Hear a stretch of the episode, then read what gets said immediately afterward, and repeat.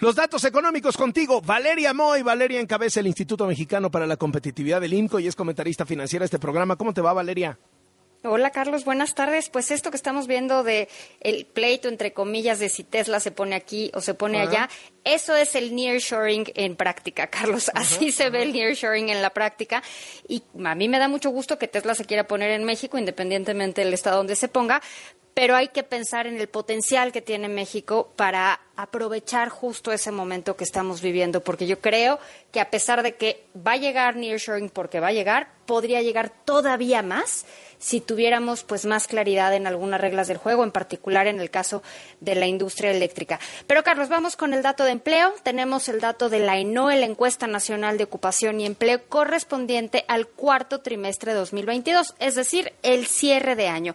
Y la verdad es que así como fueron mejores datos económicos al cierre de año que lo que se había esperado en un inicio, pues lo que estamos viendo es que también los datos de empleo presentados hoy por la ENOE fueron bastante positivos. La población ocupada, la gente que ya tiene un trabajo, aumentó entre diciembre, el cuarto trimestre de 2021, contra el cuarto trimestre de 2022, es decir, es una comparación anual, 1.7 millones de personas y de este 1.7 millones de personas, más o menos 550 mil son en la informalidad y pues alrededor de 1.2 millones en la formalidad. Es un buen dato de empleo que ojo, lo que nos dice es que finalmente el mercado laboral ya se recuperó frente a lo que había sucedido con la pandemia. El mercado laboral que en todo el mundo vio una disrupción enorme, pues en México ya empieza a acomodarse y a verse a algo más parecido a lo que teníamos antes.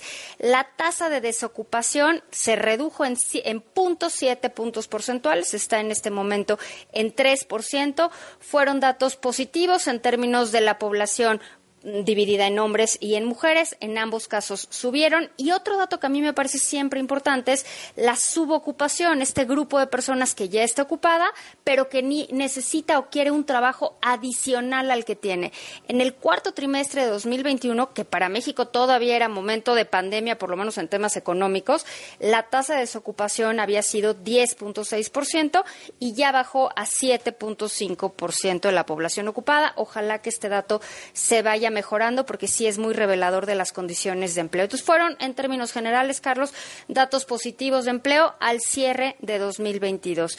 Una nota, Carlos, pues Ken Salazar dijo que en una entrevista por ahí que se le hizo, que hay diferencias entre México y Estados Unidos, sobre todo en el tema energético, pero que normalmente estas se resuelven muy amablemente mediante el diálogo, que ya sabes, Estados Unidos tiene muy buena conversación, muy buena relación con todas las agencias del gobierno de México, pero pues dejó ahí la una entrever muy claramente el conflicto energético y dijo, bueno, si los conflictos no se pueden resolver mediante una plática, mediante el diálogo, entonces sí tendremos que recurrir al marco legal y tendremos que recurrir a lo que está señalado en el TEMEC.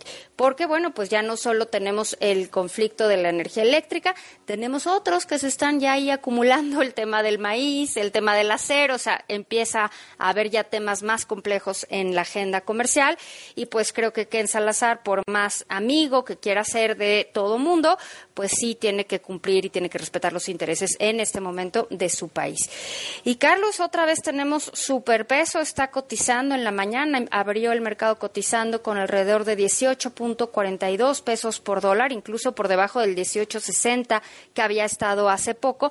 Y al parecer esto está respondiendo porque algunos datos de Estados Unidos de la semana pasada fueron ligeramente peores a los que se había estimado. En particular el dato de inflación que yo leí como un dato positivo, pero fue un poco mayor a lo que se había esperado y esto pues desconcentró, sacó de balance un poco a los mercados y están esperando más alzas en las tasas de interés y en ese sentido pues lo que estamos viendo es que se aprovechan del alza que ya tenemos en México, ¿no? Recordar que en México estamos pagando alrededor de 11% y en Estados Unidos pues, todavía está en 4.5%. Esa diferencia de tasas pues atrae un montón de capitales a México, Carlos, y eso hace que el peso esté cotizando en 18.42 pesos por dólar.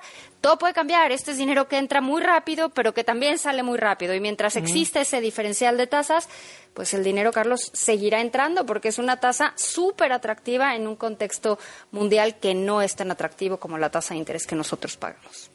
Muchísimas gracias, Valeria. Gusto saludarte. Igualmente, Carlos. Hasta luego. Hasta luego.